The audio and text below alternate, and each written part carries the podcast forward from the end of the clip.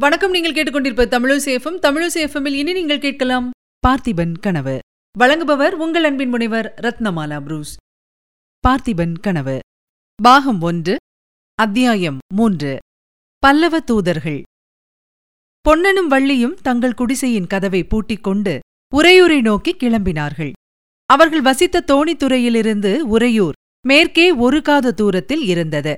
அந்த காலத்தில் அதாவது சுமார் ஆயிரத்து முன்னூறு வருஷங்களுக்கு முன்பு செந்தமிழ் நாட்டில் ரயில் பாதைகளும் ரயில் வண்டிகளும் இல்லை. மோட்டார் வண்டிகளும் தார் ரோடுகளும் இல்லை. இவையெல்லாம் அந்த நாளில் உலகில் எந்த நாட்டிலும் கிடையாது. அரசர்களும் பிரபுக்களும் குதிரைகள் மீதும் யானைகள் மீதும் ஆரோகணித்து சென்றனர். குதிரை பூட்டிய ரதங்களிலும் சென்றனர். மற்ற சாதாரண மக்கள் மாட்டு வண்டிகளில் பிரயாணம் செய்தார்கள். இந்த வாகனங்களெல்லாம் போவதற்காக விஸ்தாரமான சாலைகள் அமைக்கப்பட்டிருந்தன. குளிர்ந்த நிழல் தரும் மரங்கள் இருபுறமும் அடர்ந்து வளர்ந்த அழகான சாலைகளுக்கு சோழவள நாடு அந்த காலத்திலேயே பெயர் போனதாயிருந்தது அந்த சாலைகளுக்குள்ளே காவிரி நதியின் தென்கரை ஓரமாக சென்ற ராஜபாட்டை மிக பிரசித்தி பெற்றிருந்தது.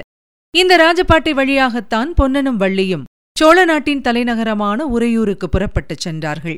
சோழ நாடு அந்த நாளில் தன்னுடைய புராதன பெருமையை இழந்து ஒரு சிற்றரசாகத்தான் இருந்தது. தெற்கே பாண்டியர்களும் வடக்கே புதிதாக பெருமையடைந்திருந்த பல்லவர்களும் சோழ நாட்டை நெருக்கி அதன் பெருமையை குன்ற செய்திருந்தார்கள். ஆனால் சோழ நாட்டின் வளத்தையும் வன்மையையும் அவர்களால் ஒன்றும் செய்ய முடியவில்லை. அந்த வளத்துக்கு காரணமாயிருந்த காவிரி நதியையும் அவர்களால் கொள்ளை கொண்டு போக முடியவில்லை. உறையூர் ராஜபாட்டையின் இருபுறமும் பார்த்தால் சோழ நாட்டு நீர்வளத்தின் பெருமையை ஒருவாறு அறிந்து கொள்ளும்படி இருந்தது. ஒரு புறத்தில் கரையை முட்டி அலைமோதிக் கம்பீரமாய் கம்பீரமாய்ச் சென்ற காவிரியின் பிரவாகம். ஆற்றுக்கு அக்கறையில் நீலவானத்தை தொட்டுக் கொண்டிருந்த அடர்த்தியான தென்னை மரத் தோப்புகளின் காட்சி. இந்த புறம் பார்த்தாலோ கண்ணு கெட்டிய தூரம் பசுமை பசுமை பசுமைதான்.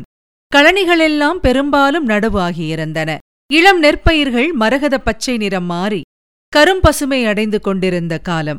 குழு குழு சத்தத்துடன் ஜலம் பாய்ந்து கொண்டிருந்த மடைகளில் ஒற்றைக்காலால் தவம் செய்து கொண்டிருந்த வெள்ளை நாரைகள் இளம் பயிர்களின் பசுமை நிறத்தை இன்னும் நன்றாய் எடுத்துக் காட்டின நெல் வயல்களுக்கு மத்தியில் ஆங்காங்கே சில வாழைத் தோட்டங்களும் தென்னந்தோப்புகளும் கரும்பு கொல்லைகளும் காணப்பட்டன.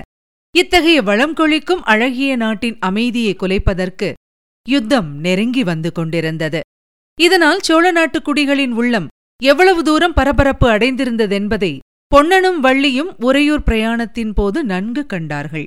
பக்கத்து கழனிகளில் வேலை செய்து கொண்டிருந்த உழவர்களும் பயிர்களுக்கு களை பிடுங்கிக் கொண்டிருந்த ஸ்திரீகளும் பொன்னனையும் வள்ளியையும் கண்டதும் கைவேலையை போட்டுவிட்டு ஓடோடி வந்தார்கள்.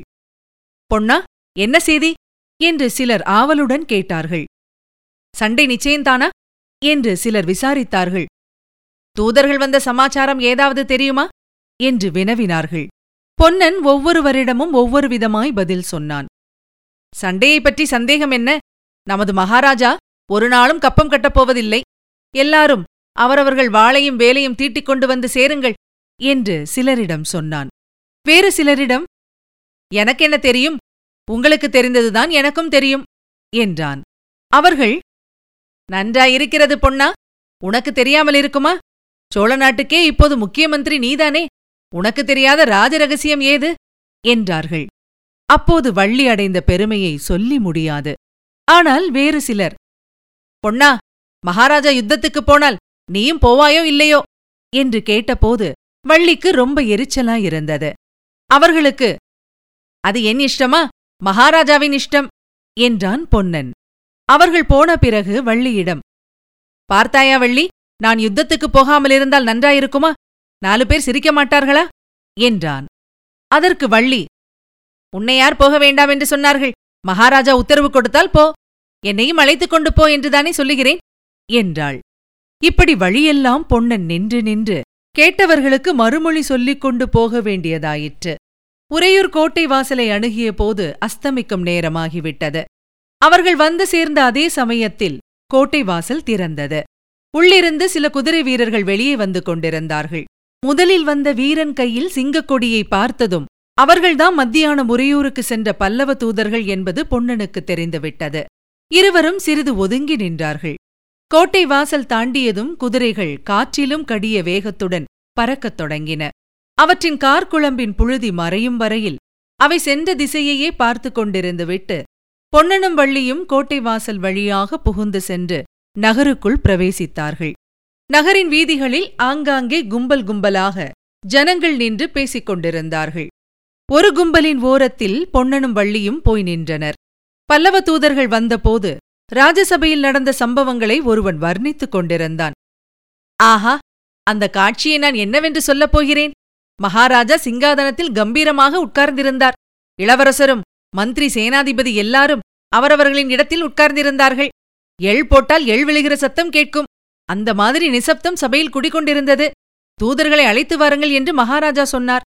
அவருடைய குரலில் எவ்வளவு வேகம் ததும்பிற்று இன்றைக்கு? தூதர்கள் வந்தார்கள்.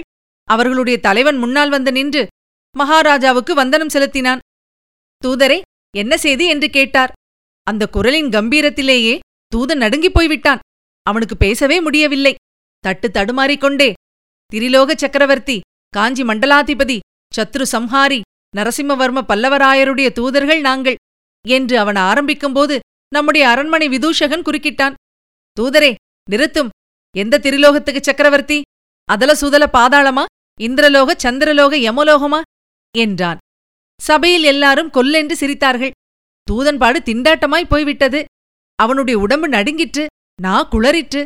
மெதுவாக சமாளித்துக் கொண்டு தங்கள் பாட்டனார் காலம் முதல் ஆண்டுதோறும் கட்டி வந்த கப்பத்தை சென்ற ஆறு வருஷமாய் மகாராஜா கட்டவில்லையாம். அதற்கு முகாந்தரம் கேட்டு வரும்படி சக்கரவர்த்தியின் கட்டளை என்றான். ஆஹா அப்போது நமது மகாராஜாவின் தோற்றத்தை பார்க்க வேணுமே. தூதரே உங்கள் சக்கரவர்த்தி கேட்டிருக்கும் முகாந்தரத்தை போர் முனையிலே தெரிவிப்பதாய் சொல்லும் என்றார். எனக்கு அப்போது உடல் சிலிர்த்து விட்டது இவ்விதம் வர்ணித்து வந்தவன் சற்றே நிறுத்தியதும் பல பேர் ஏக காலத்தில் அப்புறம் என்ன நடந்தது? என்று ஆவலுடன் கேட்டார்கள். அந்த தூதன் சற்று நேரம் திகைத்து நின்றான். பிறகு அப்படியானால் யுத்தத்துக்கு சித்தமாகும்படி சக்கரவர்த்தி தெரிவிக்க சொன்னார்கள். இதற்குள்ளே பல்லவ சைன்யம் காஞ்சியிலிருந்து கிளம்பியிருக்கும். போர்க்களமும் யுத்த ஆரம்ப தினமும் நீங்களே குறிப்பிடலாம் என்று தெரியப்படுத்த சொன்னார்கள் என்றான். அதற்கு நம் மகாராஜா புரட்டாசி பௌர்ணமியில் வெண்ணாற்றங்கரையில் சந்திப்போம் என்று விடையளித்தார். உடனே சபையோர் அனைவரும் வெற்றிவேல் வீரவேல் என்று வீரகர்ஜனை புரிந்தார்கள். இதைக் கேட்டதும் அந்த கும்பலில் இருந்தவர்களும் வெற்றிவேல் வீரவேல் என்று முழங்கினார்கள். பொன்னனும் உரத்த குரலில் அம்மாதிரி வீரமுழக்கம் செய்துவிட்டு வள்ளியை அழைத்துக் கொண்டு மேலே சென்றான். இதற்குள் இருட்டிவிட்டது. வெண்மேகங்களால் திரையிடப்பட்ட சந்திரன் மங்கலாய் பிரகாசித்துக் கொண்டிருந்தது. ஒவ்வொரு வீதி மூலையிலும் நாட்டியிருந்த கல் தூணின் மேல் பெரிய அகல் விளக்குகள் இருந்தன.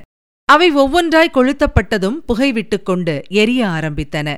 திடீரென்று எங்கேயோ உயரமான இடத்திலிருந்து பேரிகை முழக்கம் கேட்கத் தொடங்கியது. தம் தம் என்று அந்த கம்பீரமான சத்தம் வானவெளியில் எட்டு திக்கிலும் பரவி அதம் அதம் என்ற பிரதித்துணியை உண்டாக்கிற்று.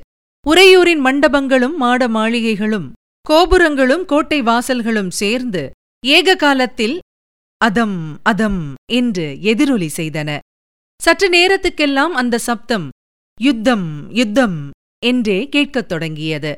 இடிமுழக்கம் போன்ற அந்த பேரிகை ஒலியைக் கேட்டதும் பொன்னனுடைய உடம்பில் மயிர்கூச்சம் உண்டாயிற்று. அவனுடைய ரத்தம் கொதித்தது. நரம்புகள் எல்லாம் புடைத்துக் கொண்டன. வள்ளியோ நடுங்கிப் போனாள். இது என்ன இது? இம்மாதிரி ஓசை இதுவரையில் நான் கேட்டதே இல்லை. என்றாள். யுத்தப்பெருகி முழங்குகிறது என்றான் பொன்னன். அவனுடைய குரலை கேட்டு திடுக்கிட்ட வள்ளி ஐயோ உனக்கு என்ன? என்று கேட்டாள். ஒன்றுமில்லை வள்ளி எனக்கு ஒன்றுமில்லை என்றான் பொன்னன். சற்று பொறுத்து வள்ளி யுத்தத்துக்கு நான் கட்டாயம் போக வேண்டும் என்றான். இதுவரை நீங்கள் கேட்டது அமரர் கல்கியின் பார்த்திபன் கனவு. வழங்கியவர் உங்கள் அன்பின் முனைவர் ரத்னமாலா புரூஸ். மீண்டும் அடுத்த அத்தியாயத்தில் சந்திக்கலாம். இணைந்திருங்கள் மகிழ்ந்திருங்கள். இது உங்கள் தமிழோசி எஃப்எம் இது எட்டு திக்கும் எதிரொலை கட்டம்.